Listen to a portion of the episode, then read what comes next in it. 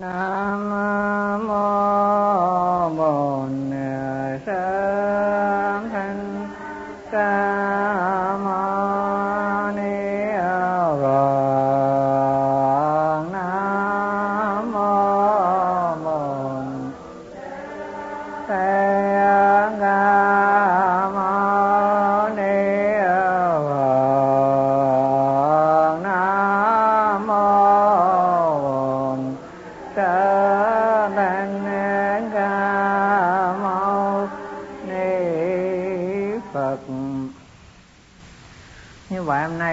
ta đang nghe cái phần căn bản phiền não trong 51 cái tâm sở hữu pháp.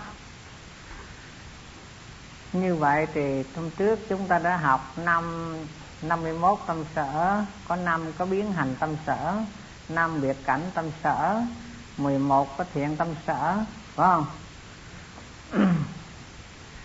Và vừa qua sáu căn bản phiền não chúng ta đã học được tham lam, sân hận, si mê, và kiêu mạn và nghi và đến phần thứ sáu của căn bản phiền não là gì? Là ác kiến. Ừ. như vậy là khi học duy thức rồi, chúng ta thấy rằng trong tam tạng kinh điển không chỗ nào rời duy thức học bất cứ một bộ kinh nào, kể cả kinh quan nghiêm, kể cả lăng nghiêm, kể cả kim cang và kể cả bảo tích, và các bộ kinh nhỏ ngắn là tứ thập nhị chương. Và các bộ kinh khác trong trường ở hàm, tập ở hàm, tăng nhất ở hàm, trung ở hàm đều không rời cái 51 có tâm sở hữu pháp của duy thức học. Do đó mà duy thức học là cái phần luận, nó liên quan đến tất cả các chủ đề sinh hoạt của Phật giáo nói đến sinh hoạt của Phật giáo là phải nói đến duy thức học. Do đó ai mà nghe được duy thức học rồi toàn bộ, thì khi qua tất cả các bộ kinh lớn hay nhỏ, tướng hay tánh đều có thể am hiểu một cách rõ rệt. Mà chúng ta không còn nghi ngờ thắc mắc gì nữa. Chỉ có duy thức mới phân tích cái tâm sở một cách rõ rệt. Và nó cặn kẽ như thế này còn cái, các kinh chỉ đi một phần nào tổng quát mà thôi. Do đó mà chúng tôi phải cố gắng dọn, giảng cho xong cái bộ duy thức học này. Sau khi mà chúng tôi có về với Phật chăng nữa, cũng còn lại cái bộ duy thức để cho tất cả những tăng sinh hay tất cả những tăng sĩ và tất cả những Phật tử nào muốn tu học thì giữ lại để hàng ngày chúng ta ôn tập. Ừ ôn như tập chi. Cho nên học là phải ôn. Như chúng tôi thường nói, cái người tu học giống như người gì? Tăng sĩ giống như gì? Tăng sĩ giống như con bò. Một vị tăng sĩ phải giống như con bò. Ai nói cách một hành giả tu giống như con? Giống như con gì? Giống như con bò. Con bò phải không?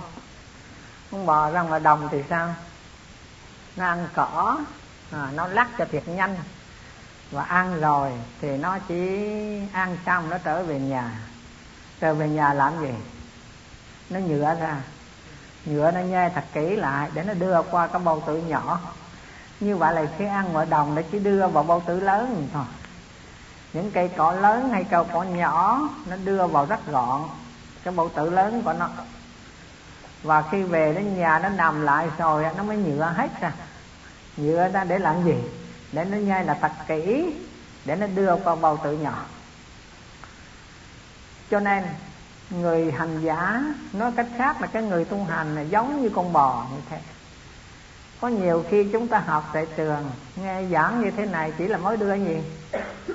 Mới đưa vào cái bao tử lớn thôi. Những ngọn cỏ lớn nhỏ đưa vào đó chưa nhai rồi về đến nhà rồi khi tu thiền hoặc là khi niệm phật hoặc là khi tu học hoặc có thời giờ trống, chúng ta dở văn, dở kinh ra nghe lại. Nghe lại mà đến được hàng năm mấy trăm lần như vậy thì mới gọi là nhai kỹ được do đó, bất cứ nghe cái phần kinh nào, luận nào đều có hai phần. Phần thứ nhất gọi là gì? Phần thứ nhất gọi là gì? Gọi là quân sinh. Hả? Phần thứ nhất gọi là quân sinh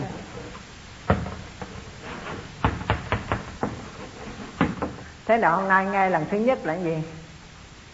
Là mối quân quân sinh và nghe cái lễ tới lần thứ 10 cũng còn là quân quân sinh rồi, đến nghe tới lần thứ 11 tới lần thứ 100 tức là quân trưởng.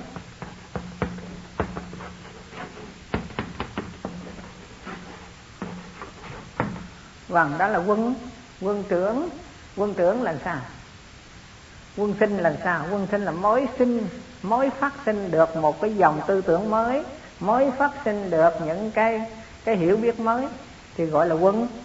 Quân sinh là mới nghe lần đầu thì mới gọi là quân. Quân sinh, hay là nghe hai ba lần cũng mới là quân. Quân sinh mà thôi. Đến khi mà nghe nó thuần thục rồi nghe nó nhuần nhuyễn gọi là nhuận, nhuần nhuyễn bây giờ chúng ta nhồi cục bột cái chúng ta biết cái này. Mới nhồi cục bột thì sao? Thì nó còn cứng mà còn còn thô mà nhồi nhiều lần sao? Cái cục bột nó nhuyễn ra nhuyễn ra lúc đó chúng ta mới bóp làm làm bánh hay cái bánh gì? Bánh bột lọc. Phải không? Như vậy từ cái bột mì nhồi, lúc đầu đổ nước vào mà chúng ta nhồi. Nhồi cho thật mạnh. Nhồi nhồi mãi nhồi nhồi mà hai cái tay nó nhuyễn như thế này. Đến khi mà cầm cái cục bột lên mà trước lên nó dẻo nẹo thế này, đó là cục bột đã đã nhuyễn thế tại chúng ta học có nhuần nhuyễn không? Cho nên gọi là nhuần nhuyễn. Tu hành cũng cho nhuận nhuần nhuyễn. Niệm phật cũng cho nhuận nhuần nhuyễn. Đó là công phu. Như vậy là cái nhậu bộ có công phu không? Cũng công phu. Hả? Nội cái nhồi bột không? Đã công phu huống gì là là sự tu? Tu hành. Không có cái gì đồ hỏi không đồ hỏi công phu cả. Cho nên buổi sáng một vị tu hành là phải ba giờ sáng là công công phu. Phải không? Buổi tối thì sao? Buổi tối thì sao? Buổi tối gọi là nghi tịnh độ vàng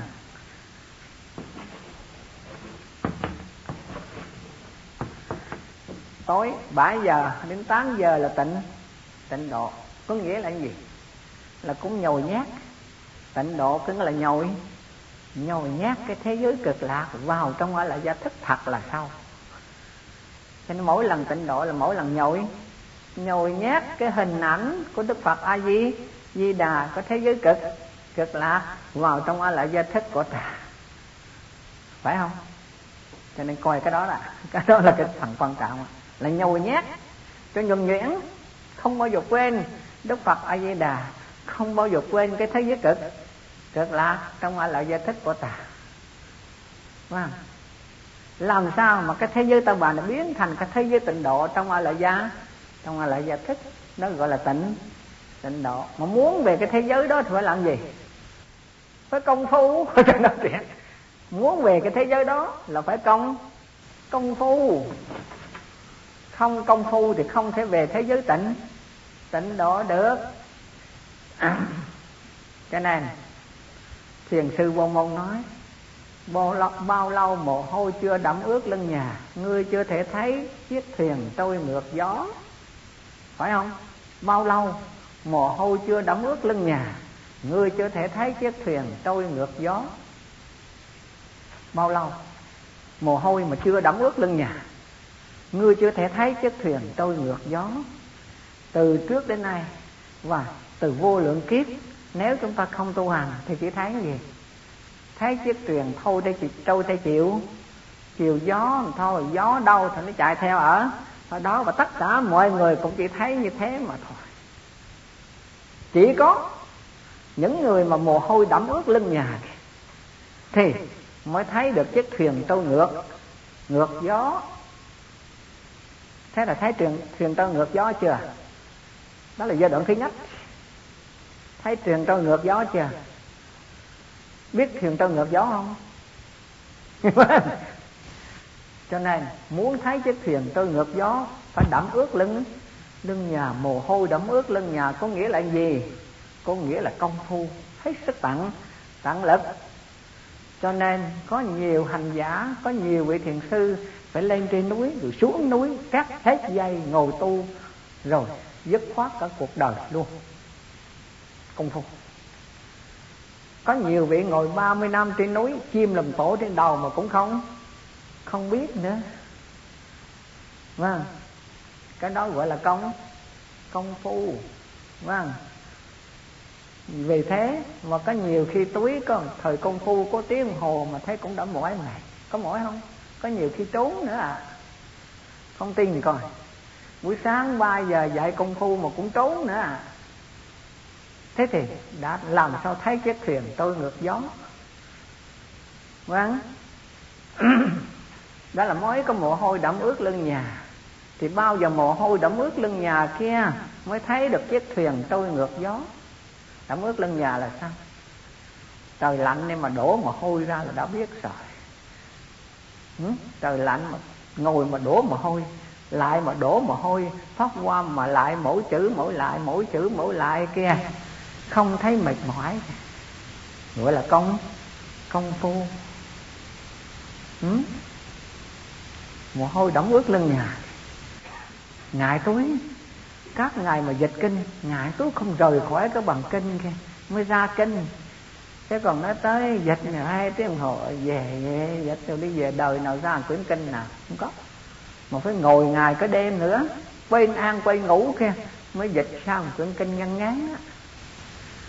Ấy phải đổ mồ hôi. Ừ, phải đẫm ướt lưng nhà mới thấy chiếc thuyền trôi ngược gió. Ai dịch kinh rồi mới thấy dịch kinh là khó còn nếu ai chưa biết dịch kinh như thế nào thì chưa biết cái người dịch kinh khó như thế nào. Đúng không? Coi coi, mấy người dịch vân trước nay đã được quyển nào chưa? Hả? Học hết ba năm rồi, văn phạm rồi, mà ngồi về dịch cao bữa nay dịch chưa ra. Đủ thấy, cái dịch kinh cũng là công phu như thế nào. Phải đẫm ướt lưng nhà, mới thấy chiếc thuyền trôi ngược gió. Còn khi mà vào hành giả, hạ thủ công phu là còn khó đi cái mức nào nữa họ quên ăn, có quên ngủ nữa kia. Thì mới thấy được chiếc thuyền trôi ngược gió. Đến quận hai, bao lâu mồ hôi chưa đẫm ướt hết mình mãi. Đó là mới đẫm ướt lưng nhà, mới thấy được chiếc thuyền trôi ngược gió. Bây giờ đã bao lâu mồ hôi chưa đẫm ướt hết khắp mình mãi, thì không thể thấy điện ngọc ngồi trên đầu ngọn cỏ. Điện ngọc ngồi trên đầu ngọn cỏ như vậy là cái thấy của bậc hành giả có thấy một bậc thánh khác hơn, khác thường lật ngược lại với tất cả cái thấy của thế thế tục. Thế tục thì thấy gì? Thấy ngọn cỏ ngồi trên đầu điện điện ngọc. Thấy ngọn cỏ mọc trên điện điện ngọc. Chứ làm gì thấy điện ngọc ngồi trên đầu ngọn ngọn cỏ được? Với cả hai cái thấy đã khác nhau quá xa hiểu không? Vâng thì hôm nay giảng đến cái phần này. Căn bản phiền não. Mà nếu chúng ta còn những căn bản phiền não gì thì làm gì thấy điện ngọc ngồi trên đầu ngọn cỏ? Nếu căn bản phiền não mà còn thì những ác tâm sở này mà còn thì làm sao mà có thiện tâm sở hiển lộ? Tín tàm quý vô tham vô sân vô si tinh tấn kinh an bốc con giặc hành xã, bất hạ làm gì có? Khi còn căn bản phiền não nói thì dễ. Nhưng mà nó sát na thành phật dễ quá. Đúng rồi tư tưởng đại thừa. Còn tiểu thừa thì có ba tăng kỳ kiếp kia mới thành phật. Mà mỗi một kiếp như vậy là 16 triệu 800 ngàn năm. Phải không? Vâng 16 triệu 800 ngàn năm là một kiếp. Ba tiểu kiếp. Ba kiếp như vậy là một tiểu. Tiểu kiếp. Ba tiểu kiếp là một trung. Trung kiếp bốn trung kiếp là một đại. Đại kiếp, ba đại kiếp là một a tăng kỳ kiếp. Một ba a tăng kỳ kiếp kia mới chứng thành. Chứng thành đạo quả. Nghe nói đến đó cái rùng mình quá. Đúng, mà ba a tăng kỳ kiếp. Ừ? còn phật, đại thừa thì sao? Đại thừa thì sát na thành phật nghe dễ quá. Sát na trước là chúng sanh, mà nếu tỉnh ngộ được thì sát na là thành thành phật. Ừ một giây đồng hồ, nhưng mà bao nhiêu là sát na hai cái. Bây giờ chúng ta đang nhận cái nào là đúng? Nói nghe đi. Cái nào đúng? Ai trả lời? Một cái là sắc na thành phật, một cái là ba tăng kỳ kiếp kia mới thành phật. Cái nào đúng? Cái nào đúng? Cái nào sai? Đấy. cái nào đúng? Cái nào sai? Mới nghe chúng tôi hoang mang chưa biết cái nào đúng mà cái nào sai. Vâng cho nên, nói như vậy là đại thừa phần nhiều sẽ nói cho hàng thượng, can thượng thượng trí vâng. Còn nếu ai ở trong hạ can, hạ trí thì làm gì? Sát na thành phật. Đó là hạ can, hạ trí, còn không có can nào hết thì làm sao mà sát na thành phật được? Về thế hai câu này, nó cũng giống như tục ngữ của việt nam rồi. Tục ngữ việt nam thì sao? Gần mực thì đen, gần đèn thì sáng. Không ai phủ nhận cả. Đúng không? Gần mực thì đen, gần đèn thì sáng. Cả nghĩa đen, cả nghĩa bóng của nó sắc đẹp. Tuyệt nhưng đến câu khác thì gần bùn mà chẳng hôi tanh mùi buồn cũng tuyệt, cũng đẹp. Nhưng có mâu thuẫn không? Có mâu thuẫn không? Và mới nghe, đứng riêng thì hai, đứng chung lại thấy nó mâu mâu thuẫn, một bên là gần mực thì đen, gần đèn thì thì sáng, một bên là gần buồn mà chẳng hôi tanh mùi mùi buồn. Nhưng đa số chúng sanh lạm dụng lạm dụng hai cái từ tục ngữ này. Lúc nào cũng xưng mình là gần buồn mà chẳng hôi tanh mùi mùi buồn. Nhưng không biết rằng câu gần buồn chà chán hôi tanh mùi buồn áp dụng cho ai? Cho hằng thượng, can thượng thượng trí gần mực thì đen, gần đèn thì sáng áp dụng cho ai? Hằng hạ can hạ hạ trí. Hạ can hạ trí thì áp dụng ngay câu tục ngữ gần mực thì đen, gần đèn thì thì sáng. Mà nếu bậc thánh rồi thì phải là áp dụng câu tục ngữ thứ hai, gần buồn mà chẳng hôi tanh mũi mùi buồn. Như vậy là câu gần buồn chẳng hôi tanh mùi buồn là áp dụng cho bậc bậc thánh. Mà gần mực thì đen, gần đèn thì sáng là áp dụng cho hạng phàm phu tục tử thế thì chúng ta bậc thánh hay là phàm phu tục tử? Đó, ai mỗi người đạt vào đó đáp số? Ta là bậc thánh hay là phàm phu tục tử? Cho nên chớ lạm dụng. Mà chớ nghĩ lầm. Chớ hiểu sai. Chớ nói cái này là đúng chớ nói cái khác là là sai. À chớ nói cái sắc na thành phật là sai mà cũng chớ nói cái ba tăng kỳ kiếp là là sai. Nó đạt vào vị trí của cha tâm hằng à. Để mà lo tu tu tập. Cho nên hôm trước tôi đã nói một lần. Ừ, bây giờ đến qua cái phần này để tôi nhắc lại. Có chú bộ lộc lên. Nghe nhớ không? Nói nè. À, cái cái ông bồ đề nó ông ngồi nó chín năm có ăn không? Không có ỉa không? Cái ông bồ đề đặt mà ông ngồi chín năm như vậy ông có ăn không có ỉa không? Mà nó muốn nói cái gì? Mà được mà phải ngồi xây vào vách chín năm không? Đúng không? Bích diện cửu cửu niên hay là mùa đề đợt ma xây vào vách chín chín năm thì nó mới hỏi rằng, như vậy là ông ngồi chín năm ông có ăn không có gì không? Câu hỏi rất là đơn giản, nhưng muốn nói cái gì? Nó ngồi như vậy thành con cáp hay con cáp thành phật hay sao tôi mới hỏi chú thì sao? Chú thì sao? Ông nói đi là thiền đứng là thiền nằm là thiền ngồi là thiền. Chứ cặn gì phải ngồi? Sướng không? Như vậy là nó hiểu làm sao. Thế là à nếu bây giờ chú chú chú chú chú chú chú bay lên trên rồi cái trên đầu chú xịt ra nước dưới đít chú xịt ra lửa. Rồi trên đầu chú xịt ra lửa dưới đít chú xịt ra nước. Rồi chú chuông một ổ khóa, chú rút ra rồi chú chuông một ổ khóa. Thì chú nói câu đó tôi nghe được hiểu không? Chú nói câu đó tôi nghe được còn nếu chú chưa làm được điều đó, mời chú ra ngoài cho đi giữ bò Đúng bởi vì hạng gì mà nó dám nói câu đi con thiền. Cho nên nguy hiểm khi mà dạy học, khi mà giảng pháp, nguy hiểm là điều đó. Rất là nguy hiểm. Giảng cho hạng nào? Và không nhắc được điều đó, thì mọi người tưởng ta là hàng thượng can thượng thượng trí, tức là chết ai là thượng can thượng trí từ tượng bồ đề độc ma ra từ thượng tế điên hòa thượng ra, từ đó đến nay ai là thượng can thượng trí kể cả ông quyền trang, là thượng can thượng trí chưa?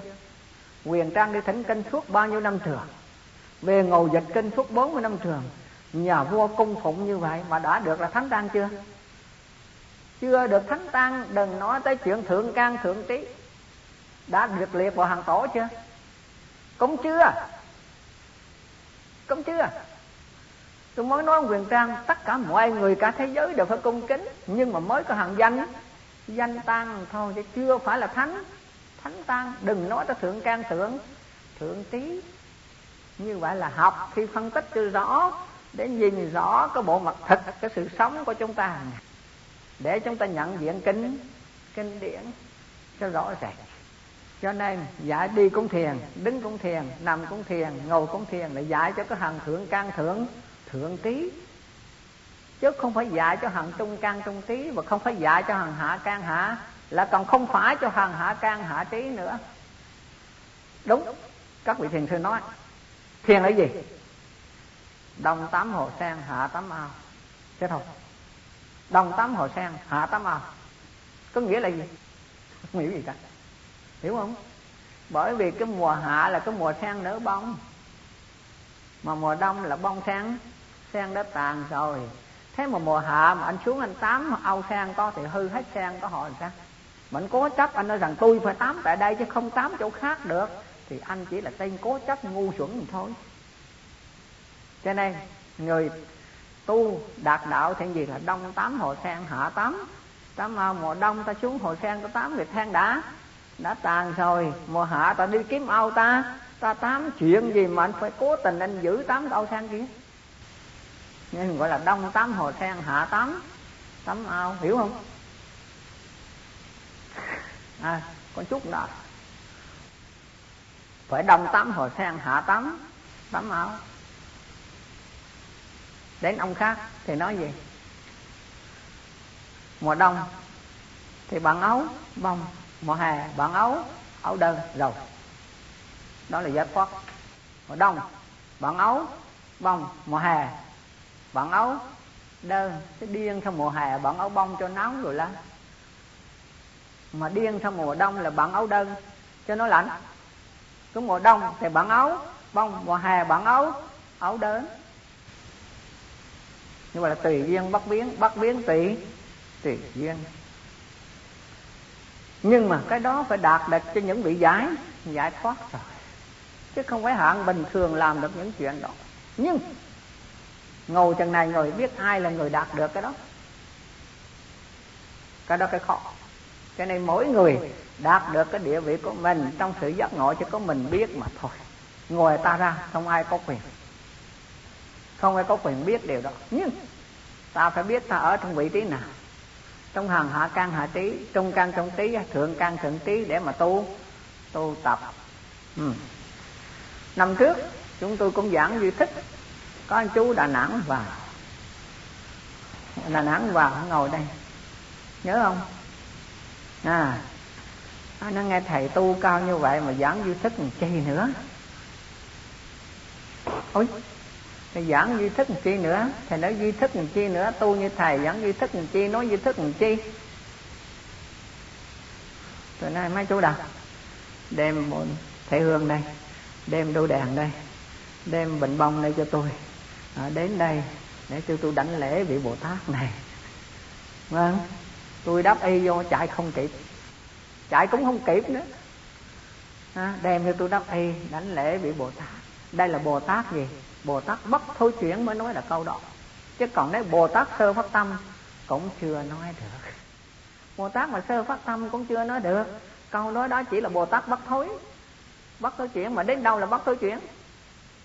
Là phải qua bắt động địa qua thiện huệ địa và qua pháp văn văn địa, đảng giác và diệu diệu giác rồi mới nói được câu đó còn nếu chưa qua bất đồng địa thì chớ nói phi ngộ thượng căn thận vật sinh sinh hứa của ngài vô ngôn ngôn thông không gặp cái hàng thượng căn, chớ nói cái pháp đó Vâng. Vì thế mà hôm nay đến cái phần tâm sở này, Hôm trước học đến cái phần ác kiến Để gồm có gì? Có thăng kiến đâu, phải không?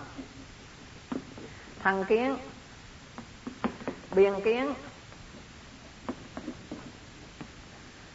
Và tà tà kiến, quý vị đã nghe sao ba phần này quan trọng thăng kiến, biên kiến tà tà kiến ừ. như vậy tà kiến tôi nhắc lại phần thân kiến là cái thành kiến chấp, cái có cái sắc thân này và có cái thức thân này là cái ngã ngã thể, đó là phần thân thân kiến. Như vậy là thân kiến có hai phần. Một là chấp cái sắc thân và cái thức thân này là có cái ngã thể của của mình. Nó làm cho chúng sanh không thiết thật thừa nhận được cái đạo lý vô vô ngã. Mà nếu có thân kiến, tức là chúng sanh đó không thừa nhận cái đạo lý vô vô ngã. Cho nên phải chịu luân hồi mãi mãi trong lục lục đạo. Nếu chấp thân kiến. Bởi vì chấp cái thân kiến có hai phần. Một là sát thân, hai là hai là thích. Thức thân, như vậy là gồm có hợp thể ngũ. Ngũ uẩn. Hợp thể ngũ uẩn là gồm có năm phần. Sắc, thọ, tưởng, hành và thức. Sắc là phần thân thân thức. Và thọ, tưởng, hành, thức là thuộc về phần phần gì? Phần thức thân. Ừ. mà nếu thừa nhận nó là có của mình và nó có thật có. Thì chính cái chúng sanh đó, nó không thừa nhận được cái đạo lý vô vô ngã và nó phải chịu luân hồi mãi mãi trong lục lục đạo. Lục đạo là gì? Với trời, với người. Atula, địa ngục, ngạ quỷ và súc súc sanh.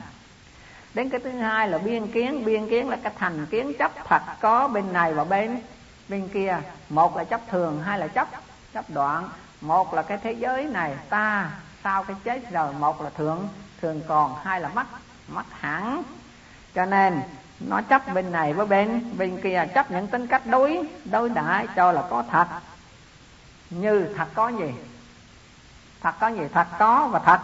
Thật không? Cái xa đối với cái cái gần, cái trước đối với cái cái sau, cái thường đối với cái vô. Vô thường nó chấp hai cái riêng biệt. Một là thường, hai là vô. Vô thường, một là có, hai là là không. Một là thường, hai là là đoạn vì thế trong quán luận nói, gọi là bất bất trong trong đạo bất sanh diệt bất diệt bất thường diệt bất đoạn bất nhất diệt bất nhị bất lai diệt bất bất xuất, đó gọi là bất bất trung. Trung đạo nó ai đi vào con đường trung đạo đó, gọi là bất bất trung. Trung đạo bất sanh diệt bất bất diệt bất thường diệt bất đoạn bất nhất diệt bất nhị bất lai diệt bất bất xuất có nghĩa là gì? Không sanh cũng không không diệt không thường cũng không không đoạn, không đến cũng không không đi không ra cũng chẳng chẳng vào không một cũng chẳng chẳng hai. Thế thì phần này chúng tôi đã giảng từ trước đến nay, kể cả các kinh luận khác cũng đã chứng minh rồi. Thế thì giữa ta và con chó là một hay là hai? Nếu nó một là sai nếu hai là là trắc ta với chư phật là một hay là hai? Nói rằng nói nếu một là sai nó hai là là trật phải trả lời cho rõ ràng rằng đứng mà mặt tướng thì có có hai ta với con chó tướng thì có có hai tướng ta và tướng chó khác. Khác nhau, ta thì ăn cơm mà con chó thì ăn cái thứ mà ta thải ra. Phải không? Ta thì sao? Ăn ngủ đàng hoàng con chó thì sao? Túi giữ giữ nhà, hai cái phận sự khác nhau, cái tướng của nó khác. Khác nhau, con chó thì bốn chân ta có hai chân nhưng mà tướng thì nó khác nhau. Sinh hoạt nó khác khác nhau. Nhưng mà sao? Cái thể nó là là một, nó cũng biết đi, nó cũng biết đứng, nó cũng biết nằm, nó cũng biết ngồi, nó cũng biết ăn, nó cũng biết sợ ướt nó cũng biết nằm nằm ấm, nó biết thương và biết biết ghét. Và ta cũng biết đi, biết đứng, biết nằm, biết ngồi, biết ngủ, biết ăn và biết thương, biết biết ghét. Cái thể của nó là giống giống nhau. Như vậy phải trả lời dứt khoát rằng, thể thì ta với con vật khác nhau thì có có một, nhưng mà tướng thì có có hai. Không những có hai mà có muôn sự tướng khác khác nhau. Đất thì có một, nhưng mà khi ra bình khác hũ khác chén khác, dĩa khác, lọ khác, và tất cả mọi thứ đều khác, muôn vật nó khác nhau. Và chỗ này thì kêu cái cái bình, chỗ này kêu cái hũ lớn nữa kêu cái cái lu, cái chum, và cái bình. Cái dĩa, cái chén và mỗi cái đều có tướng của nó khác nhau thì cái dụng của nó cũng khác khác nhau. Thế thì phải nói đúng theo độ phật là giữa ta và các muôn vật, nó thể thì một mà tướng thì là khác khác nhau. Ta với chư phật là một hay là hai? Đứng về thể thì có có một, vì ta cũng có chân tánh như chư. Chư phật cũng có cái tính giác như chư. Chư phật nghĩa là cũng có sự thanh tịnh đúng là mặt bản thể thì nó cũng thanh tịnh như chứ. chư phật. Nói cách khác là đứng là mặt bản thể thì có có một, nhưng mà tướng thì lại khác khác nhau. Vì chư phật đã hiển lộ được cái tánh giác của mình, còn chúng sanh thì sao? Cái chúng sanh thì còn vô minh, che lấp, phiền não còn nhiều, cho nên cái tướng của ta thì cái tướng đau đau khổ. Cái tướng hoàn toàn nằm trong căn bản phiền phiền não. Nói cách khác là ta còn đủ 51 cái tâm tâm sở này. Còn chư Phật thì sao? Để gạt bỏ được hết 51 cái tâm sở này, trở thành trở về với cái chân chân tánh mà chân tánh các ngài đã hiển hiển lộ. Ừ. Do đó, cái chấp cái biên kiến này thì nó cho là có thật. Những cái chấp thật có đó cái có đối với cái cái không, cái cha đối với cái cái gần, cái trước đối với cái cái sao, cái thường đó với cái vô vô thường, nó có tác dụng gì? Nếu bị biên kiến như thế này, thì nó có cái tác dụng là ngăn cản sự nhận hiếu, nhận hiểu đạo lý của chân chân như. Nếu ai còn biên kiến thì không nhận hiểu được đạo lý chân chân như. Ừ. thế thì tà kiến là gì? Tà kiến là là những cái sự chấp trước trái với trái với chân lý. Tà kiến là những cái sự chấp trước đó, nó trái với chân chân lý như chấp gì? Chấp có cái ý thức tồn tại mãi sau khi chết. Có cái ý thức tồn tại mãi sau khi khi chết, mặc dầu cả trong lúc ngủ, ý thức cũng không phát phát khởi. Ừ. rồi cuối cùng gì nữa? Nó bác không có nhân. Nhân quả, mặc dầu mọi sự vật đều chuyển biến theo luật nhân quả, thế là nó bác không có nhân. Nhân quả và chấp có cái ý thức tồn tại mãi sau khi khi chết nếu quan niệm như thế, hiểu như thế, chính đó là tà tà kiến. Hôm trước chúng tôi đã giảng kỹ rồi, phải không? Như vậy thì đứng mà mặt như thức học, thì cái thức mà tồn tại đó là cái gì? Cái đó gọi là a la gia. Gia thức mà a la gia thức thì sao? A la gia thức thì không đến, không đi, không ra, không vào, không có dung lượng, không có thức tắc và không có vị trí trong không không gian thế thì, sau khi chúng ta chết rồi, cái hồn này, nếu quan niệm đây có cái hồn và cái thức rời khỏi thân xác, đó là điều sai sai lầm. Vì nếu thật nó có cái hồn thật như thế thì làm sao mà chuyển biến nó? Làm sao mà chuyển hóa nó? Làm sao mà chuyển y nó?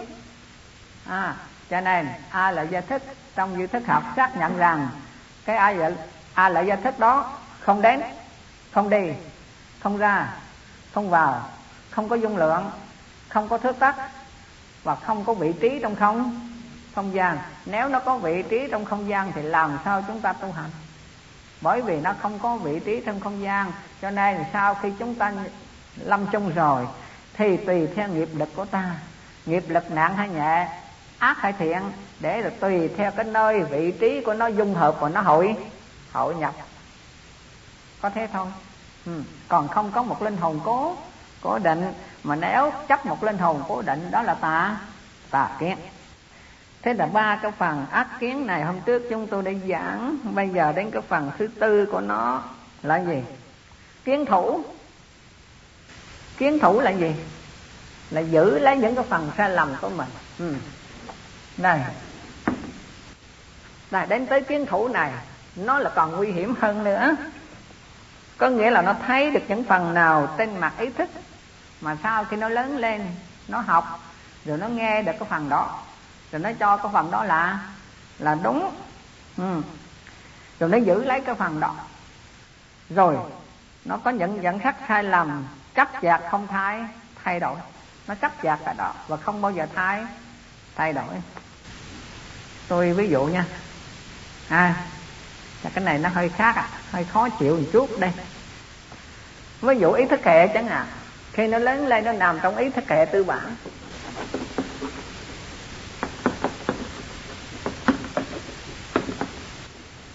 Rồi có anh lớn lên thì nằm trong ý thức hệ cộng sản.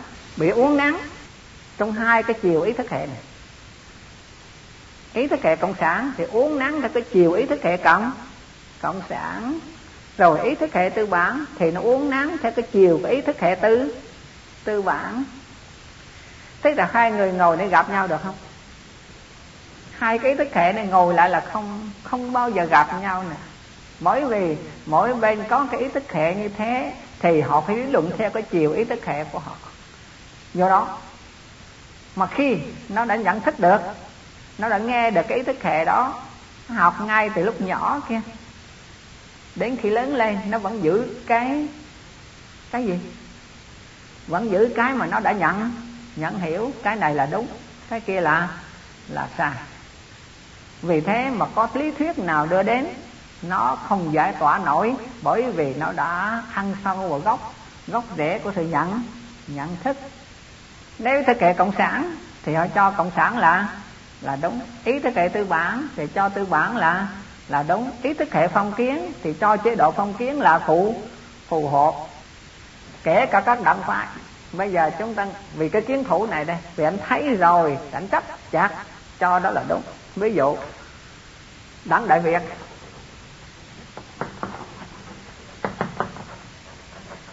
Rồi việt quốc dân đảng.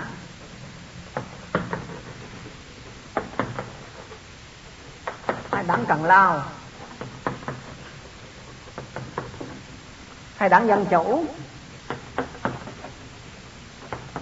Hay đảng cộng hòa.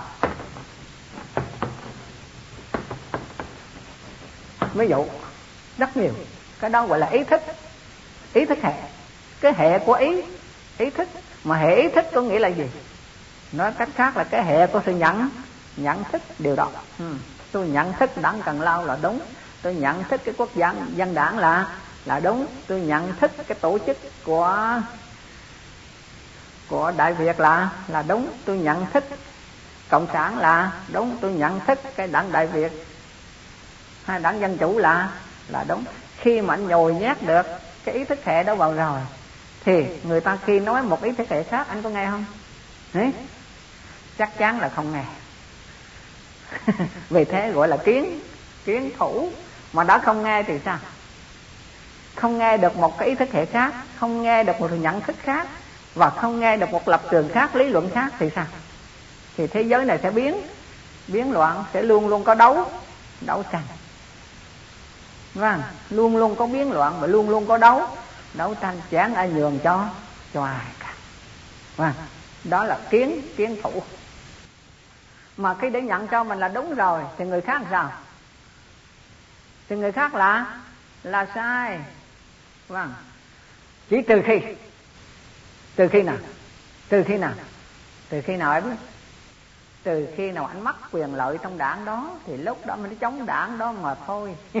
Từ khi anh mất quyền lợi thì anh mới chống cái đảng đó mà thôi. Anh còn quyền lợi là anh vẫn bảo. Bảo vệ lập trường của anh anh cho đó là là đúng. Và khi mà anh mất quyền lợi rồi á thì lúc đó mới sao? Lúc đó mới chửi bới đảng. Cho nên có kẻ hôm nay hấn hở ngày mai là nguyện nguyện rủa. Có không? Con hôm nay hớn hở ngày mai nguyền rủa không? Vâng ngay cả thiên chúa cũng thế. Khi mà thiên chúa, khi có quyền lợi trong thiên chúa rồi, thì bên vật cho lập trường của thiên thiên chúa, cho thuyết lý của thiên chúa. Nhưng mà hết quyền lợi rồi, thì nhảy qua đạo phật cái mới chửi thiên chúa. Biết ai không? Nhiều. Như vậy là các linh mục nhảy qua tu bên phật giáo chứ chưa bao giờ có một tu sĩ phật giáo nhảy qua tu bên thiên chúa cả. Không có ngó tìm cho ra coi. Ông gì phạm công thiện là một lính linh mục lớn à. Khi mà ông nghiên cứu kinh quan nghiêm rồi, nghiên cứu kinh lăng nghiêm rồi, chúng nó à ra ra cái thuyết lý của thiên chúa từ trước nay con nít. Chỉ là ngây thơ như thế là sao? Ngây thơ như thế là sao? Vì thế mà ông theo tu sĩ Phật giáo suốt từ đó đến bây giờ viết tất cả toàn bộ kinh điển để nói theo qua qua nghiêm mỗi kinh quan nghiêm là vũ trụ vũ trụ luận. Kinh lăng nghiêm là nguyên tử. Nguyên tử luận, ai đọc được hai bộ kinh đó rồi, thì cái bộ óc nó khác thường. Linh mục kim định kim định có giả để học vận hạnh đó là một linh mục. Tất cả linh mục đều từ thiên chúa nhảy của phật. Phật giáo chưa có một tu sĩ phật giáo giàu là ông tu sĩ phật giáo quàng cũng không qua thiên chúa bao giờ. Không bao giờ có có không? Tôi nói rõ à? không có. Kiếm không ra, bởi vì sao? Không có một triết thuyết nào mà nó rộng rãi, quang minh như triết thuyết của phật. Phật giáo, con đừng tin bất cứ ai. Giàu cho cả thiên vị bên vực lên mình, con đừng tin bất cứ ai. Dầu cái đó được nói ra từ cửa miệng, có những vẻ thiên vị và bên bên vực, con đừng tin bất cứ ai. Mặc dầu điều đó được nói ra từ cửa miệng của nhà trường giáo hay ông ông thầy, có con đừng tin bất cứ ai, mặc dầu điều đó là bút của thanh nhân xưa để lại buộc ta phải tin điều. Điều đó, nghe có ba chuyện đó mà ông bắt không tin kinh ca lâm à phải không? Kinh ca lâm à. à. Thì, có bộ kinh nào mà dám nói, có một đấng giáo chủ nào dám nói câu đó? Con đừng tin bất cứ nào, điều nào mặc dầu điều đó được những kẻ thiên vị bên vực nhắc đi nhắc lại nhiều lần quá. Cái thiên vị bên vực nhắc đi nhắc lại nhiều lần quá. Con đừng tin. Con đừng tin bất cứ một điều gì. Mặc dầu điều đó là bút của thánh nhân xưa để lại buộc con phải tin điều. Điều đó các con đừng tin bất cứ một điều gì. Mặc dầu điều đó là nói ra cửa miệng của nhà truyền giáo hay ông? Ông thầy à, các con chỉ tin những điều nào? Sau khi con đem những lời dạy đó ra thực hành. Có lợi cho con, có lợi cho mọi người, thì chính đó là sự thật. Và con cố gắng sống theo sự thật đó. Tuyệt. Như vậy là câu này, nó phá tan tất cả các ý thức hệ, phá tan tất cả những kiến kiến thủ sai lầm. Ừ. tôn giáo nào cũng cho ta là là hai. Tôn giáo khác là, dở ngược lại đức phật nói là sao? Khi ông về cuối cùng, ông tu bạc đà đà la người đệ tử cuối cùng của đức thế tôn. Phải không? Đây, ông tu bậc đạt la. Người đệ tử cuối cùng đức thế tôn trước khi đức thế tôn nhập niết. Niết bàn khi ông ngầu, gặp đức thế tôn, a nan không cho vào. Nhưng đức thế tôn biết, đó là đệ tử của của ngài cho vào. Trước khi ngài nhập niết bàn, tu bậc đạt la bạch gì và bạch đức thế tôn. Thế là con mắt chánh pháp hôm nay đã suy tàn bây giờ có vết nương nào đau, để con tu học. Con mắt chánh pháp, con mắt ở đức thế tôn đã suy tàn bây giờ con biết nương vào đâu để con tu? Tu học. Ngài chỉ cho con một tôn giáo nào thích hợp để cho con tu. Tu học. Đức phật nói gì? Ngươi đừng nói đạo ta là chánh, mà chớ nói đạo của họ là là tà. Ngươi chớ nói đạo ta là tà, mà cũng đừng nói đạo họ là là chánh. Ngươi chớ nghĩ rằng đạo ta là chánh, đạo của họ là là tà. Ngươi chớ nghĩ rằng đạo của ta là tà, đạo của họ là là chánh. Con cứ lấy bát chánh đạo của ta ra để con thực hành. Và có lợi cho con, có lợi cho mọi người. Đó chính là chánh chánh đạo. Đáng giáo chủ khác thì nói rằng phép ha, chỉ có đạo ta là chánh, còn đạo khác là là tà. Ngược lại đức phật nói, người chớ nói đạo ta là chánh, chớ nói đạo của họ là tà. Chớ nói đạo của là tà, chớ nói đạo họ là chánh. Người chớ nghĩ rằng đó là phần thứ thứ nhất. Phần thứ hai là kiến thủ về tự ái hay cứng đầu. Vì tự ái hay cứng cứng đầu có nghĩa là gì? Biết mình làm như thế là sai. Biết mình làm như thế là sai, nhưng vì lòng tự ái cứ bảo thủ, không chịu thay, không chịu thay đổi.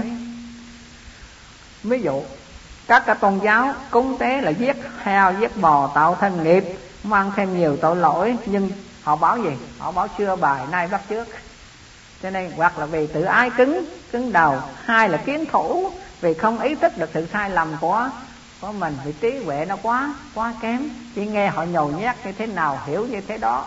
Rồi cuối cùng thực hiện mà không thấy được sự sai lầm của của mình. Như vậy là kiến thủ có hai phần. Một là kiến thủ vì không ý ý thức được sự sai lầm. Hai là kiến thủ vì tự ái hay cứng cứng đầu. Cho nên,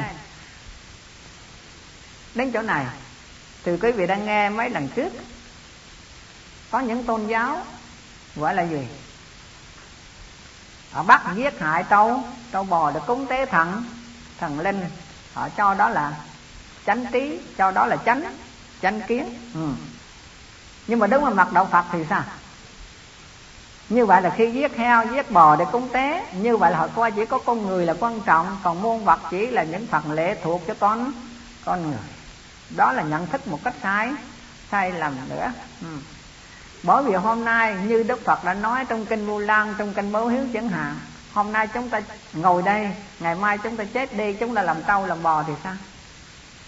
Lúc đó chúng ta làm sao? Đã làm trâu chưa? Đã làm bò chưa? Đã làm heo chưa? Đã làm gà vịt chưa? Mà ngay chúng ta làm gà, làm vịt, làm heo, làm bò rồi mà ta cũng không không biết nó ngu muội đến cái mức đó. Phải không? Có kiếp nào đó chúng ta làm sao mà ta cũng không? Không biết làm bò mà chúng ta cũng không hay, làm ngựa chúng ta cũng không. Không rõ, làm con heo thui chột như thế mà chúng ta cũng không. Không biết gì cả. Ừ. cho nên, vì sáu con đường, từ có trời có người Atula, địa ngục, ngạ quỷ, súc sanh. Nếu chúng ta không giải thoát được sáu con đường này Tức là chúng ta vẫn mãi mãi là luân hồi trong sáu con đường đó. Hôm nay có người ngồi đây mà mặt mũi sáng suốt Mặt mũi hơi sáng, hơi đẹp là tại sao? Mà lại giàu sang nữa là sao? Tức là biết rằng người đó từ cõi trời mà xuống rồi. Vâng, biết rằng người đó từ cõi trời mà mà xuống ừ, nó bị phạm một điều nào đó mà chưa giải thoát được từ cõi trời mà không thoát được không tiến lên cõi thanh văn duyên giác bồ tát phật được thì còn trở là luân hồi sanh. Sanh tử vì thế mà có những người sinh ra ta thấy mặt mũi khôi khôi ngô lại giàu giàu sang. Làm thì ít mà lại tiền của lại lại nhiều là biết họ ở cõi trời mà họ xuống rồi. Họ có còn là cái phước báo đó. Còn có người cũng sinh về cõi người nhưng mà nó đang thổi đang thui. À nó xấu xí, nó không ra dáng gì hết. Là biết rằng anh đã từ địa ngục hay ngạ quỷ lên rồi.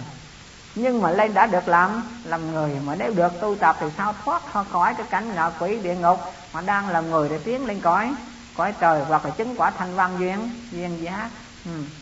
hoặc có người sinh ra làm người rồi, luôn luôn lúc nào cũng thăng hẳn hết, lúc nào cũng chửi bới hết, lúc nào cũng đánh đập hết là biết anh Atula qua rồi. Vâng như vậy là trong sáu cái cảnh giới này, khi học rồi chúng ta biết rõ chúng ta đang ở trong cảnh giới nào. Vâng do đó mà các tôn giáo khác thì chủ trương cúng tế để giết heo, giết bò để làm gì? Để tạo thêm những những nghiệp khác, mang nhiều tội lỗi. Nhưng họ bảo rằng xưa bài nay bắt bắt trước. Đó là một câu mà bất hủ trong nhân gian họ cho đó là xưa bài nay bắt. Trước nếu ai làm trái lại thì sao? Làm trái lại là người đó bắt bắt hiếu. Vâng họ còn bảo rằng xưa bài, nay bắt trước.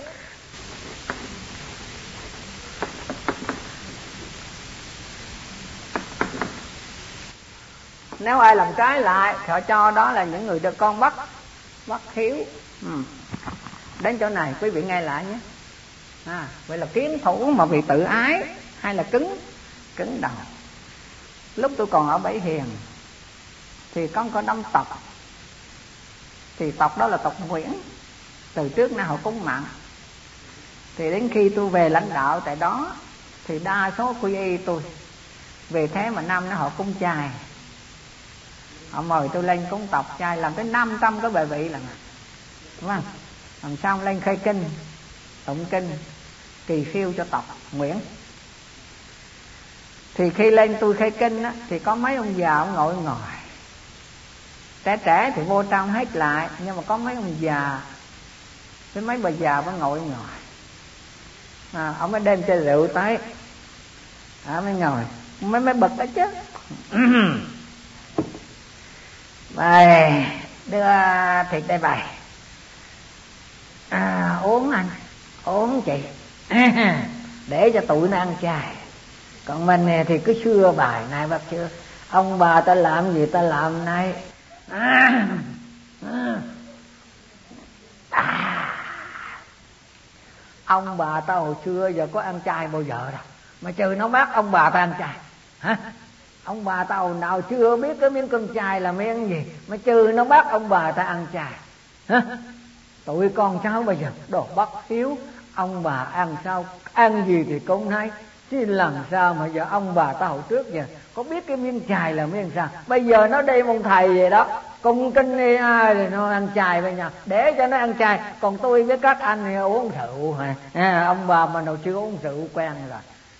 Ông bà mình chỉ biết có rượu với thịt. Chứ không biết gì thứ gì hết trơn á. Cứ nhậu đi nhậu. Trời hãy trong đây còn tụng kinh đến còn la to nữa. Ừ cứ vậy đó. À. Tôi mới khởi kinh xong rồi, tôi mới ra, tôi anh còn ngồi. Vì sai quá, đi đâu được? Cho nên bây giờ tôi chào mấy bác. Ông nói, chào thầy thầy tụng kinh hay quá. Anh còn dở được cái giọng là tụng kinh hay quá. Đó, bây giờ ông tôi hồi đứng cao mà ông xuống. Ừ. Cho nên nãy giờ tôi, bác nói gì đó hả? Ông ngồi đây bác nói vậy mà. Tôi nói tôi nói chưa bài nay bác chưa?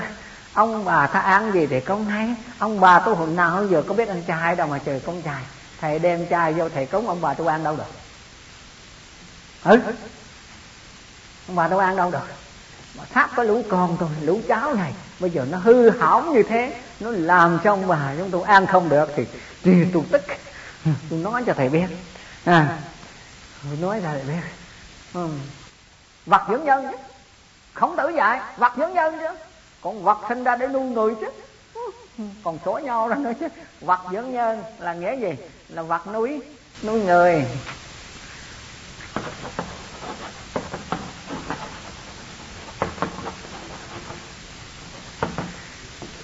Vâng.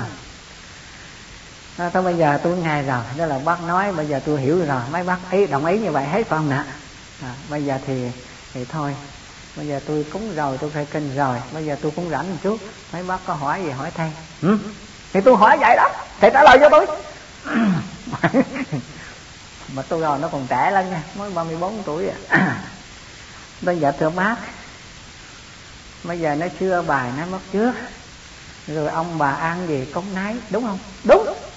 Ông bà tôi ăn mặn trừ cúng mặn. Ông bà tôi ăn thịt trừ cúng thịt. Ông bà tôi eh, ăn tôm cá là tôi cúng tôm cá chứ ông bà tôi ăn chay đâu mà đã cúng cho ông bà ăn mà cúng ông bà ăn không được thì cúng chi?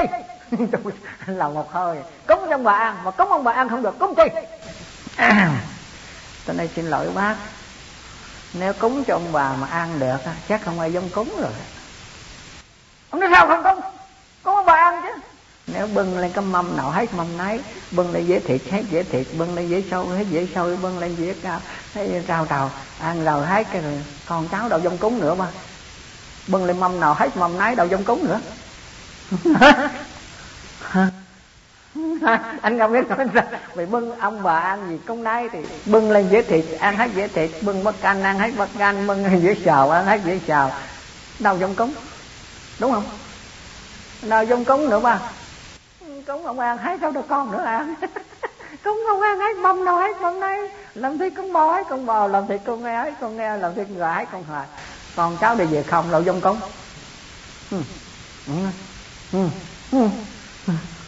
anh nằm anh tức quá. Anh tức quá. Anh vặt nhân nhân chứ. Rồi cuối cùng anh vặt nhân nhân chứ. Tôi nói vặt nhân nhân của khổng tử dạy, vặt nhân nhân như thế này nó có những cái con vật sinh ra, mà nhất là con chó là nó sinh ra để làm gì? Nó túi, nó thích nó giữ ăn trộm ăn cướp để cho ta ngủ được ngon.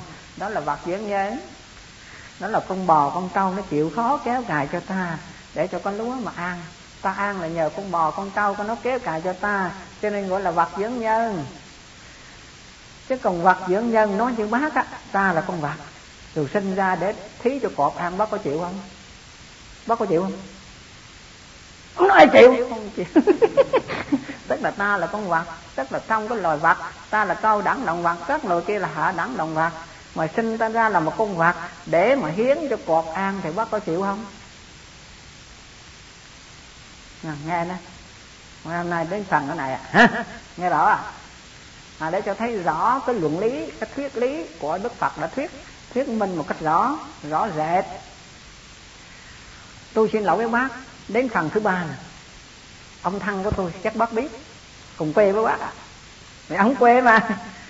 Hồi trước là tránh tổng. Phải không nè? Ông ở trên rừng. Sao bây giờ ông ở trên rừng? À ông hết làm tránh tổng, ông lên trên rừng, ông đúng củi. Ông lên củi thì ông chỉ ăn thịt cọp không thôi. Bắt được cọp trong lòng thịt, ông ăn rồi muối mắm để rồi muối lâu ngày để ông nấu ông ăn. Thế bây giờ ông chết, tôi có giống làm thịt cọp tôi cúng không? Có không? Bác trả lời giùm tôi nhé, ông chỉ ăn thịt cọp không thôi. Bây giờ con là con hiếu. Bây giờ phải có thịt cọp chứ thịt heo ông không ăn được. Thịt bò ông không ăn được. Có tôm ông không ăn được. Mà chỉ ăn có thịt cọp không thôi. Thì bây giờ liệu tôi có dám bắt cọp để cúng cha tôi không? Mà nếu không cúng bắt hiếu sao bác? Nhà quý vị nghe rõ nha. Cái thứ hai là mẹ tôi. Mẹ tôi cứ lạ là từ sinh ra đến khi lớn lên mà khi bà chết á tôi nói mẹ tôi thôi, tôi nói ai hết đó nha. Tôi ăn thịt chó không thôi. Mà chứ chuyên ăn thịt chó không ăn gì hết á. Thế thì bây giờ bà chết rồi, tôi có giống làm thịt chó cúng mẹ tôi không? Mà nếu không cúng được bất hiếu thì sao? Cho tôi ăn gì thì tôi cúng nấy. Thì sao? À. cho nên cái cái kiến thủ này, họ đã cứng đầu về tự tự ái. Họ không hiểu được những cái triết lý sâu xa quyền diệu do đó mà họ họ lỗi lầm, họ lỗi lầm vì sao? Vì cứng đầu và tự tự ái, vì trí huệ họ non kém cho nên nhận xét không không đầy đủ vì thế mà nó bị kiến kiến thủ. Ừ. cho nên, trong vấn đề này, trong kinh nó hàm, khi đức phật xuất gia rồi, khi ngài đứng trên núi linh thứ thì hàng năm vua ba tư nặc đều giết một trăm con cừu, trăm con dê để tế tế thần phải gì không? Nghe rõ đó nha thì hôm đó, khi mà ngài xuất gia thành phật rồi, thì ba tư nặc là bạn bè của của ngài. Khi ngài còn là thái tử tất đạt, đa bên này là thái tử ba tư tư nặc khi ngài xuất gia thành phật thì vua ba tư nặc mất và cho nên thái tử ba tư nặc lên lên ngồi. Lên ngôi rồi thì bên này, đúng cái ngày đó là ngày tế thần của ba tư tư nặc nối truyền kế tục sự nghiệp của của cha về tế lễ của cha thì, đức phật xuống, đi theo đàn cừu và đàn dê những cái con mà nó đi chậm nhất, nó chạy không kịp thì cái tên trang chiên quất vào lưng nó. Đau quá, ngài chỉ chạy ôm cho kịp con mẹ nó. Rồi những con bị đau ốm cũng bồng đến cho kịp mẹ nó, đi kịp cha nó. Đến đằng tràng thì còn trăm con cừu trăm con dê, vua ba tư nạc vừa bước ra đằng tràng, vung gươm lên hỏi tất cả cùng thần và muôn dân hãy lắng lòng thanh tịnh để uống máu một trăm con cừu, trăm con dê để rửa sạch tội lỗi của ta, có quần thần và có muôn muôn dân. Rồi kiến thật cao thế này thì đức phật lên đằng trà lên đằng trà thì ba tư nạc ngạc nhiên ủa, ai dám lên đằng trà thì đức phật nói ta là thái tử tất đạt đà. Ủa thái tử tất đạt đa người bạn có năm năm chưa? Bộ hôm nay ngươi thành phật, ngươi đến đây có việc gì? Tôi đến đây muốn hỏi nhà vua. Giết một trăm con cừu trăm con dê là tế thằng nào? Giết trăm con cừu trăm con dê là tế thằng nào? Tế luôn năm nào cũng tế, mà không biết tế thằng nào cả. Vâng. Thì, đức phật làm gì? Ông mở ra một đốc số. Mở cửa cho ba tư nặc ra lời người tế thằng thiện hay tế thằng ác? Thế là có đốc số chưa? Rồi mở cửa rất đẹp. Ba tư nặc ta tế thằng thiện. Sướng quá mà người ta mở cửa mở đốc số cho mình đạt vô đó ngồi sướng quá. Tôi tế thằng thiện. Thì đức thế tôn mới nói nếu người tế thằng thiện thì ông thằng đó là thiện rồi thì không bao giờ chấp nhận cái hành động tàn ác này. Thì người tế để làm gì? Nếu đông thần đó là là thiện đã là thiện thì không bao giờ chấp nhận cái hành động tàn ác này. Thì người tế để làm gì tôi thấy thằng ác. Thì hãy thiện rồi tới tới ác. Thiện nghe không được thì bây giờ tôi tế thằng ác. Nếu đã là ác, hơn gì nhà ngươi đâu mà tế nếu đã là ác, thì hơn gì nhà ngươi đâu mà tế thế là cuối cùng ba tư nạp quan rương xuống. Truyền lệnh, thả trăm con cừu, trăm con. Con dê đó là bậc trí mới làm được. Còn cái ngu thì sao? Là cứng cứng đầu vì tự tự ái xưa bài nay bắt bắt trước còn ba tư nạp dù muốn dù không cũng người có có trí nhà hiểu được lời dạy của đức thế tôn, liền truyền lệnh thả một trăm con cừu, trăm con con dê, và từ nay tới đi ta không tế lễ nữa. Và quy y theo đức thế. Như vậy kiến thủ nó có hai hai phần, có nghĩa là một, là nó không ý thức được cái sự sai lầm của mình. Cho nên sai lầm, nhưng không đủ sáng suốt để nhận thấy và bảo thủ hành vi ý kiến, hành động của mình cái kiến thủ vì tự ái hay cứng đầu là biết mình làm như thế là sai. Nhưng vì lòng tự ái cứ bảo thủ không chịu thay thay đổi. Ừ. đó là hai phần của kiến kiến thủ. Ừ. rồi, bây giờ đến cái phần thứ mấy? Phần thứ năm. Gì nữa? Là giới cấm cấm thủ. Nhưng mà là giới cấm thủ là gì? Tin và làm những điều đang cấm không phụ phù hộ vâng như có các tôn giáo khác, họ tin, họ nghe và họ giữ những điều răn cấm không phụ phù hợp. Ví dụ, như có nhiều tôn giáo ép sát ăn ớt lan đá dàn bụng, đứng một chân, nằm chỗ bản thiểu có đạo thì một, nằm bắt tín đồ phải giết chết theo bò để tế tế thần. Giống như vô não thì phải giết chết một ngàn người để sinh về cõi. Có gì? Có brahman. Ừ đó gọi là giới cấm cấm thủ. Tại việt nam ta có bao nhiêu đạo? Có đạo thì gọi là ăn ăn sầu đạo thì ăn ăn ớt đạo thì ăn ăn dừa phải không? À, ăn sầu ăn ớt ăn dừa. Đạo thì gọi là đạo đạo nằm. Có đạo thì gọi là đạo đạo đứng. Đạo nằm đứng biết chứ không nằm. Có chỗ nằm biết chứ không? Không đứng. Đạo thì chỉ ăn ăn dừa không ăn thứ gì khác. Đạo thì ăn ớt không ăn gì khác. Đạo thì ăn ăn tàu cho nên gọi là đạo đạo trầu ừ. thì những cái điều mà giới cấm thủ tức là họ họ giữ như thế, tức họ giữ giữ giới, gọi là kiến kiến thủ kiến, gọi là giới cấm cấm thủ như vậy là những cái điều giữ đó có phù hợp không? Ngay cả đức phật, ngài có ăn cái gì? Ngài tu khổ khổ hạnh phải không? À ngài tu khổ hạnh mấy năm? Theo lịch sử thì ngài tu khổ hạnh sáu sáu năm. Mà trong sử thì có ghi là ngài ăn một hột mè. Đó là điều sai lầm. Ngài ăn một hột mè, đó là điều sai lầm. Ngài ăn mè, chứ không ăn một hột mè. Trong thời gian tu khổ hạnh đó thì ngài ăn ăn mè. Chứ không phải ăn một hột mè. Mà trong thời gian đó ngài ăn mè. Trong lúc tu khổ hạnh ăn mè có nghĩa là gì? Cái mè đó nó chống cả thiên thiên nhiên, chống tất cả độc độc tố, và làm cho cái sức sống của con người được bệnh, bền dẻo. Nói xin lỗi ai ăn thử gạo lứt muối mè cả biết à. Vâng. Và chính thực nghiệm nhất là tôi ăn được 6 năm gạo lứt muối mè này. Vì thế mà, bữa nay ngó nó dạy ai đau bao tử bằng tôi không? Chút huyết ba lần phải không? Thế mà nước da vẫn đỏ. Tôi vẫn khỏe. Đấy. Tay vẫn còn cứng như thường tự nhiên. Vâng. Ngó hai cái bắp tay của tôi vẫn còn chưa thấy già còn nếu người 50 mọi người đời thì cái bắp tay này nó đã nhõm nhẽo rồi phải không?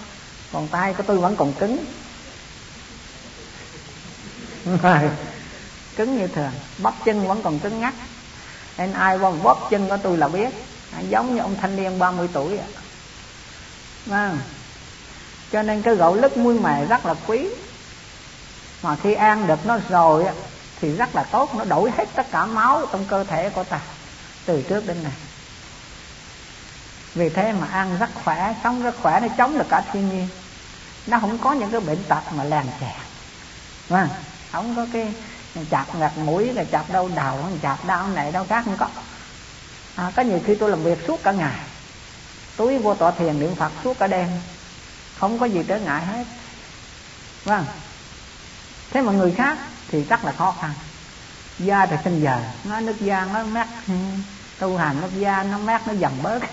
Nó nó trăng giờ da tôi lúc nào nó cũng được hết. Nó nó vậy xấu xấu vậy cho nước da lúc nào nó cũng đỏ thiệt á. Đúng không? Cho nên có nhiều người nói sao con mặt có thể có nhiều mặt quan công lúc nào cũng đỏ. Hả? Chứ có sinh giận đâu. Cho nên nói cách cách khác là khi ngài tu khổ hạnh như thế là ngài ăn mè chứ không phải là ăn một hột mè. Ngài ăn mè để chống tất cả thiên nhiên vì thế mà ngài tọa thiền ngài làm việc ngài sống rất là bền bền dẻo à, rất là tự tại. Cả chỗ nóng bức cả chỗ lạnh lẽo ngài cũng đủ sức chống đỡ vì thế mà trong lúc đó, gọi là ngài ăn mè. Ăn thử mè cho anh xem, nó có nhiều cái chất dinh dưỡng tuyệt, làm cho người, nó không mập mà nó cũng không không gầy. Nó làm cho con người lúc nào cũng bệnh, bình thường. Và khi nóng đến, nó cũng đủ sức chống đỡ. Và lạnh quá, nó cũng đủ sức chống chống đỡ. Nhất là cái khí hậu tại ấn ấn độ khắc nghiệt. Ừ. cho nên, có nhiều cái đạo thì ép sát mà bên đó là ép sát là cái gì? Người ta đứng ừ, um, kanika người ta đứng đội phân ở trên trên đầu. Đội phân trên đầu rồi đứng một một chân. Nó thế này đây. Rồi đứng một chân rồi đứng đội phân trên đầu. Cái nước chảy xuống. Ép sát cho đó là người đủ sức chịu chịu đựng. Nhưng đức phật là bác cái tu đó. Rồi nằm để đá giữa bụng như thế này. Nằm đá là ừ. bụng cái để đá đè lên trên bụng dạ. giơ một chân này giơ một tay này nằm giữa trời như thế giữa nắng như thế nó chịu được, đó gọi là ép ép sát thì đức thế tôn cho rằng những điều đó gọi là giới cấm cấm thủ. Những cái giữ giới như vậy là không hợp không hợp lý. Vì nó ép sát như vậy là trí tuệ không? Không có, trí tuệ và dần mòn. Mà trí tuệ dần mòn thì tu hành để làm gì? Như vậy là đạo phật có hai cái chủ trương rõ rệt. Một, tu hành phải nương theo trí trí tuệ. Rồi trí tuệ không có giải thoát. Ấy xác không có giải thoát. Trong cung hoàng điện ngọc không có là đâu giải giải thoát. Mà ai rời được hai cái cực đoan đó là người tiến đến con đường giải giải thoát. Mỗi việc làm trong dục vọng là có giải thoát không? Không có trí tuệ rồi. Mà nếu sao vào con đường thứ hai là ép ép sát đến cùng cực như vậy thì có trí tuệ không? Cũng không có trí tuệ nữa. Vì thế, cho nên đạo phật bắt cả hai cái luận thuyết đó để rồi đi vào con đường trung trung đạo. Nghĩa là ngài không tu khổ hạnh rồi khổ hạnh để nhận bắt cửa có nặng thu gia thu gia thà. Rồi ngài đến gốc cây tát bát. Bác la, ngài thề rằng, ta sẽ ngồi tại đây dù cho thịt tên nát xương ta tan, ta cũng không rời khỏi chỗ. Ngầu chỗ nào? Ngầu chỗ bốt đi. Bốt đi tức là trí trí tuệ. Ta ngồi tại trí tuệ mà thôi. Rời trí tuệ không có giải giải thoát. Như vậy là tu ép sát, cũng chỉ làm cho cái thân xác hao hao mòn. Mà thân xác hao mòn rồi thì trí tuệ cũng dần dần kém thì lại còn vô vô ích. Ừ. do đó ngài rời hai cái cực đoan. Một là sống xa qua lộng lẫy trong cung hoàng điện sen ngọc trong niệm âm niệm ấm sen bông. Và trong vợ đẹp con ngon thì nơi đó không có giải thoát. Ngược lại, khi mà ép sát tu của hạnh cũng không giải giải thoát được. Vì thế, ngài sẵn, nhận bắt sữa của nàng Sujata và ngài nói, gì? Ngài thề rằng, tại gốc tắc bất la, tức là hôm nay gọi là gốc bộ. Bồ đề bồ đề là trí trí tuệ. Bồ đề có nghĩa là bốt đi. Bốt đi, chuyển ngữ thành ra gì? Thành bút. Bút đà. Này bút đi chuyển ngữ thành bút. Bút đà. À tiếng phạn là bút đờ. Bút đơ là gì? Đa là người. Bút là hiểu. Hiểu biết. Bút đi cũng vậy. Bút bút đi là người trí. Trí tuệ. À, bút đa là người hiểu. Hiểu biết tận cùng. Vì thế qua đến đến trung hoa thì dịch cái gì? Dịch chữ bút đa thành chữ chữ phật phải không? Dịch chữ phật hay hơn nhiều. Như vậy là tiếng trung hoa dịch cho chữ phật hay hơn chữ bút. Bút đi hay hơn chữ bút ra tiếng anh cũng gọi là bút đơ mà tiếng pháp thì gọi là bút đi. À buddha tiếng pháp thì gọi là bu buddha. À, tiếng anh là buddha tiếng phạn là buddha à, và tiếng tàu dịch là là phật. Như vậy là chữ phật chúng ta nghe. Nghe tới lại chữ phật này có máy bộ có bộ bộ nhân vừa tưởng hình mà vừa tưởng. Tưởng ấy chữ nhân là là người. Chữ phát là là không. Tức là người không. Không làm đó là tưởng ấy, người không làm. Không làm gì? Không làm ác, không làm không làm thiện nữa.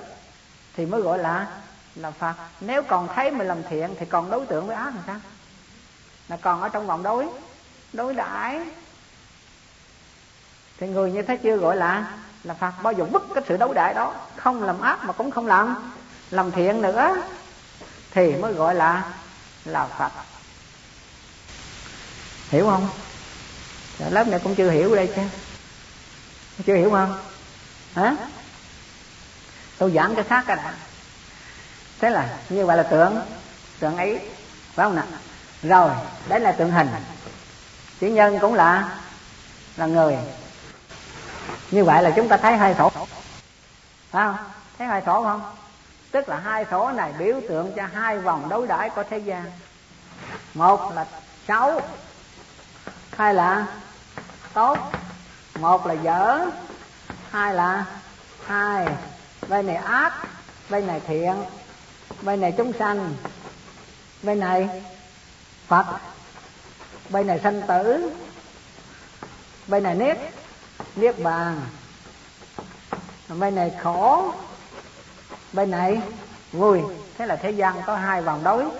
Đối đãi bên này phải trái. Thì bên này lại phải. Đúng không? Phải có cầm áo con có trái có phải không? Đấy, có bề mặt và trái không? Đấy. tất cả đều ở trong vòng đối. Đối đại. thế thì ai còn ở trong vòng đối đại này? Tức là chúng. Chúng sanh ngược lại, phật thì hai cái đó là một. Nói lại. Hai cái là một trong có hai ai mà đạt được cái đó thì gọi là là phật. Không còn thấy ác mà cũng chẳng thấy thấy thiện, không thấy thường, cũng chẳng thấy đoạn, không thấy tốt, cũng chẳng thấy xấu, không thấy hai, không thấy dở, chẳng thấy chung sanh, cũng chẳng thấy niết niết bàn. Thì chính đó là là phật. Cho nên ai được được tánh không, tức là phật. Cho nên huệ năng nói gì? Tâm tạo chư phật, tâm tạo chúng. Thành tâm tạo liên trì, tâm tạo địa. Địa ngục, tâm vận động thì muôn ngàn sai biệt tranh tranh khởi tâm bình thì thế giới thẳng thản nhiên, tâm phàm thì ba món độc trói. Cái buộc tâm thánh thì sáu món thần không tự. Tự tại, tâm không thì nhất đạo thánh. Thanh tịnh, đây. Tâm không. Tâm khanh thì nhất đạo thanh thanh tịnh. Tâm hữu. Tâm hữu thì sao? Tâm hữu thì vạn cảnh tông tông hoàng tâm không thì nhất đạo thanh tịnh. Tâm hữu thì vạn cảnh tông tông hoàng tự mình đập may mà uống nước cam lồ, chẳng có ai cho cho mình. Nằm đây lửa hừng hay uống máu mũ cũng tự mình gây. Gây ra chẳng phải trời sinh, chẳng phải do đất mà mà có. Tự mình đập may mà uống nước cam cam lồ, chẳng có ai cho cho mình. Nằm trên lửa hừng hay uống máu máu mũ cũng tự mình gây gây ra chẳng phải trời sinh chẳng phải do đất mà. Mà có. Đây như vậy là khi nào đạt được hai cái này Ý, hai cái này tối là là một thì chính đó là là phật. Lúc đó gọi là tâm tâm không. Hiểu không? Hiểu chưa mà không có ngơ ngơ vậy? Ừ. bởi vì chúng ta đang tu gì? Tu thiện để làm cái giết giết cái gì? Giết điều ác đúng vậy không? Và thế thì tôi ví dụ có chẳng hiểu rồi đó. Đang tu thiện để giết các điều ác, đúng không nào? Là lấy cái thiện để trừ cái cái ác cái gì? Thế để đây là là xanh đây là là trắng phải không nhỉ? Tại sao kêu là trắng tại vì nó có cái cái xanh nó kêu đây là là trắng đúng chưa? Nhưng mà cái này nó trắng hết thì sao? Hai cái cùng trắng hết thì kêu là gì? Cái gì? Đây gọi là tâm không nhất đạo thanh thanh tịnh, không còn người làm ác nữa thì thiện để làm gì? Sở dĩ có người làm thiện là tại vì có người làm. Làm ác, mà tất cả chúng sanh không làm ác nữa, thiện để làm gì? Lúc này kêu là gì? Kêu là gì? Và hiểu không? Lúc đó gọi là tâm tâm không. Ừ? tâm không thì nhất đạo thanh tịnh, tâm hữu thì vạn cảnh tông tung hoành. Tự mình đập ngay mà nước cam. Cam lồ chẳng có ai cho mình. Nằm trên lửa hừng hãy uống máu. Máu mũ cũng tự mình gây. Gây ra chẳng phải trời sinh, chẳng phải do đất mà. Mà có. Chúng sẽ hết giờ rồi ha như vậy là đến tròn vô não thì sao? Cũng tin theo cái đạo. Mà la môn giết một ngàn người thì được sinh về cõi phạm. Phạm thiên, đúng không? Mà khi vô não giết được 999 người, thì còn người cuối cùng nữa, vô não nghĩ gì? Thấy rằng không có ai ngồi đường để mà giết. Vô não chạy về về nhà để giết giết mẹ. Thì khi mà vô não chạy về nhà giết mẹ, thì lúc đó đức thế tôn mới xuất xuất hiện. Tại sao? Đức thế tôn không xuất hiện trước để cứu bao nhiêu người. Tại sao lại xuất hiện lúc này? Trễ như thế. Đây là điều quan trọng. Cho nên một người mà tu hành không phải dễ đâu, không phải chuyển cái tâm thức hòn cách dễ dàng, mà phải chờ đủ nhân nhân duyên. Ừ nếu nó giết ba trăm người chưa chắc đã cứu được nó. Giết bảy trăm người chưa chắc đã cứu được nó. Bởi vì nó đang cứng đầu và đang tự tự ái. Nó bảo thủ ý kiến của nó, cho nó được sinh vào cõi phạm thiên là đúng. Đến bây giờ, hết người rồi. Nó phải chạy được giết. Giết mẹ cho đủ một ngàn cánh cánh tài lúc đó mà lúc cán căng, cần phải đưa lên mổ cho tận cùng lúc đó phải đưa lên bằng mổ mổ cho tận tận cùng thì lúc đó đức phật mới xuất xuất hiện. Bởi vì sao? Lúc đó biết ý của vô não. Nếu giết mẹ thì được sinh về cõi phạm thiên, nhưng mà phạm cõi bắc. Bắc hiếu, nếu không giết mẹ thì không sinh được về cõi phạm phạm thiên. Hai yếu tố đó. Thì lúc đó thì vô não mới chuyển mới chuyển được tâm tâm thức của mình. Vì thế đức thế tôn xuất hiện trước trước sang thì vô não đã có đáp đáp số rồi. Được. Ta không giết mẹ nữa. Bởi vì giết mẹ thì phạm tội bất bất hiếu. Nó về có phạm thiên mà phạm tội bất hiếu thì cũng vô ích. Mà nếu không giết mẹ thì không được sinh vào cõi phạm phạm thiên. Vì thế bây giờ, có Gautama Cụ Đà đang đi lững thững ngoài sân kìa. Vâng thế thì vô não sách cơm chạy theo Gautama Cụ Cụ Đà. Thì, Gautama Cụ Đà đi vô não chạy mà không không kịp. Đúng không? Phải trong sử như thế không? À ma cù Đàm đi. Vô não chạy mà không không kịp thì vô não kêu gì? Vô tam ma cù Đàm đứng lại. Vô tam ma cù Đàm đứng lại. Thì Đức Phật nói gì? Ta đã đứng lại từ lâu rồi. Bao nhiêu người đứng lại, người thể gặp ta. Không hiểu gì cả.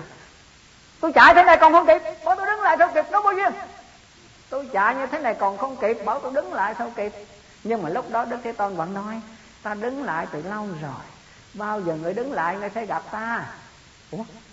Sao lại câu nói vô duyên đó mà bậc thánh nói hai lần? Tại sao? Vì thế lần thứ hai thì bắt được bộ não phải suy suy nghĩ. Và lần thứ ba, đức phật nói, ta dừng lại từ lâu rồi, bao giờ ngươi dừng lại ngươi sẽ gặp ta. Thì lúc đó vô não nó quan quan gương mới quy tại vì sao? Bởi vì ta đã dừng lại tham lam, dừng lại sân hận, dừng lại si mê, dừng lại kiêu mạn từ lâu rồi. Bao giờ ngươi dừng lại, ngươi sẽ gặp ta. Còn ngươi còn sân hận như thế, còn tham lam như thế, còn ngu si như thế, làm sao gặp ta được? Như vậy chỗ này hiểu chưa? Hiểu không? Chỉ có câu thôi. À như vậy là một bên thì hiểu về tánh, một bên thì hiểu về xử lý của thế gian là bên một chạy, bên thị thì đi, mà bên kia thì nó rằng ta đã dừng lại từ lâu, ta đứng lại từ lâu rồi, bao giờ người đứng lại người sẽ gặp gặp ta, đúng không? Hôm nay chúng ta tu thành phật, có dừng lại không? Nếu không dừng lại thì làm sao thành phật? Nếu không dừng lại tham lam, nếu không dừng lại sân hận, nếu không dừng lại si mê, nếu không dừng lại kiêu kiêu mạng nếu không dừng những ác kiến này. Ác kiến làm gì? Thăng kiến biên kiến, tà kiến kiến thủ của giới cấm thủ này, thì làm sao chúng ta gặp phật được? Phải không? Tôi nghĩ hả? Đấy. Còn 10 phút nữa hả? Vâng. Cho nên, chúng ta đang tu hành trong pháp môn tịnh độ có liên quan đến duy thức không? Vâng. Hãy là học duy thức, tức là tu pháp môn tịnh tịnh độ. Quý vị lắng nghe nha. Như vậy là niệm phật là tu gì? Quý vị niệm câu niệm phật là gì? Là tu thập thiện, là đi vào con đường có thiện thiện đạo. Nếu ai mà niệm phật là tu thập thiện, là đi vào con đường có thiện thiện đạo. Một câu niệm phật là tu thập thiện, là đi vào con đường thiện thiện đạo. Niệm phật là tu giới định và vào huệ. Nếu ai niệm phật, tức là người đó đi vào con đường giới định và và tuệ.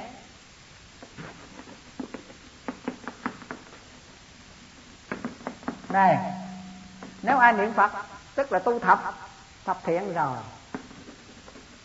mà ai niệm phật, tức là tu giới, tu định và tu tu tuệ rồi ừ. tức là đi vào con đường giải giải thoát ừ.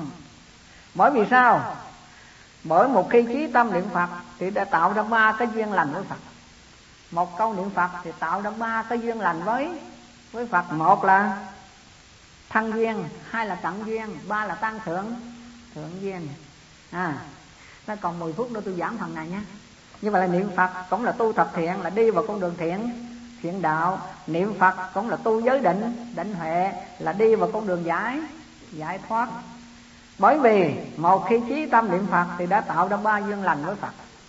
Ai mà trí tâm niệm phật thì tạo ra ba duyên lành với với phật. Tam duyên là gì? Là thân duyên, là cận duyên và tăng thượng thượng duyên. Thân duyên là sao? Thân duyên là miệng thường niệm phật thì phật thường nghe miệng ta thường niệm phật thì phật thường thường nghe. Như thế là tu hạnh thiện khẩu nghiệp. Đó là tu cái hạnh thiện khẩu. Khẩu nghiệp tức là cái miệng ta có thanh tịnh không? À thân duyên là miệng thường niệm phật thì phật thường thường nghe. Như thế là tu cái hạnh thiện nghiệp. Ừ. khẩu nghiệp là bốn nghiệp ác, vọng ngữ, ý ngữ, lưỡng thiệt, ác khẩu, không có chỗ để khởi ra miệng ta thường niệm phật, thì bốn cái thứ đó, vọng ngữ, ý ngữ, lưỡng thiệt, ác khẩu, không có chỗ để khởi ra. Phải không? Khi chúng ta tiêu tư niệm phật rồi, thì bốn cái bốn cái cái nghiệp ác đó không có khởi ra và vâng. và thân thường lễ phật, thì phật thường thấy, như thế là tu cái hạnh thiện thân nghiệp. Ba cái nghiệp ác sát sanh, trộm cướp, tà dâm, không có chỗ hở để khởi ra khi chúng ta thường lại phật niệm phật thì cái thân ta gì?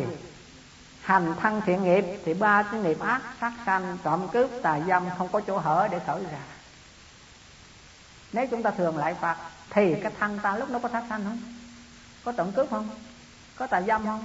Tức là ba cái nghiệp ác nó không có chỗ hở để khởi khởi ra. Tâm thường tưởng đến phật như vậy là miệng thường niệm phật, thân thường lễ phật tâm thường tưởng đến đến phật thì phật thường biết như thế là tu cái hạnh thiện ý nghiệp. Ba cái nghiệp ác tham lam sân hận si mê không chỗ hở để khởi về. Như vậy là niệm phật có phải là tu thập thiện không? Vâng.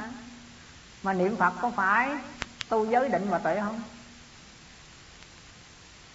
À, cho nên ba căn của ta là thân khẩu và ý và ba thức của phật nghe thấy và biết. Ba thân của ta thì gồm có gì? Ba căn của ta là thân khẩu và ý và ba thức của phật là nghe, thấy, biết, không rời nhau.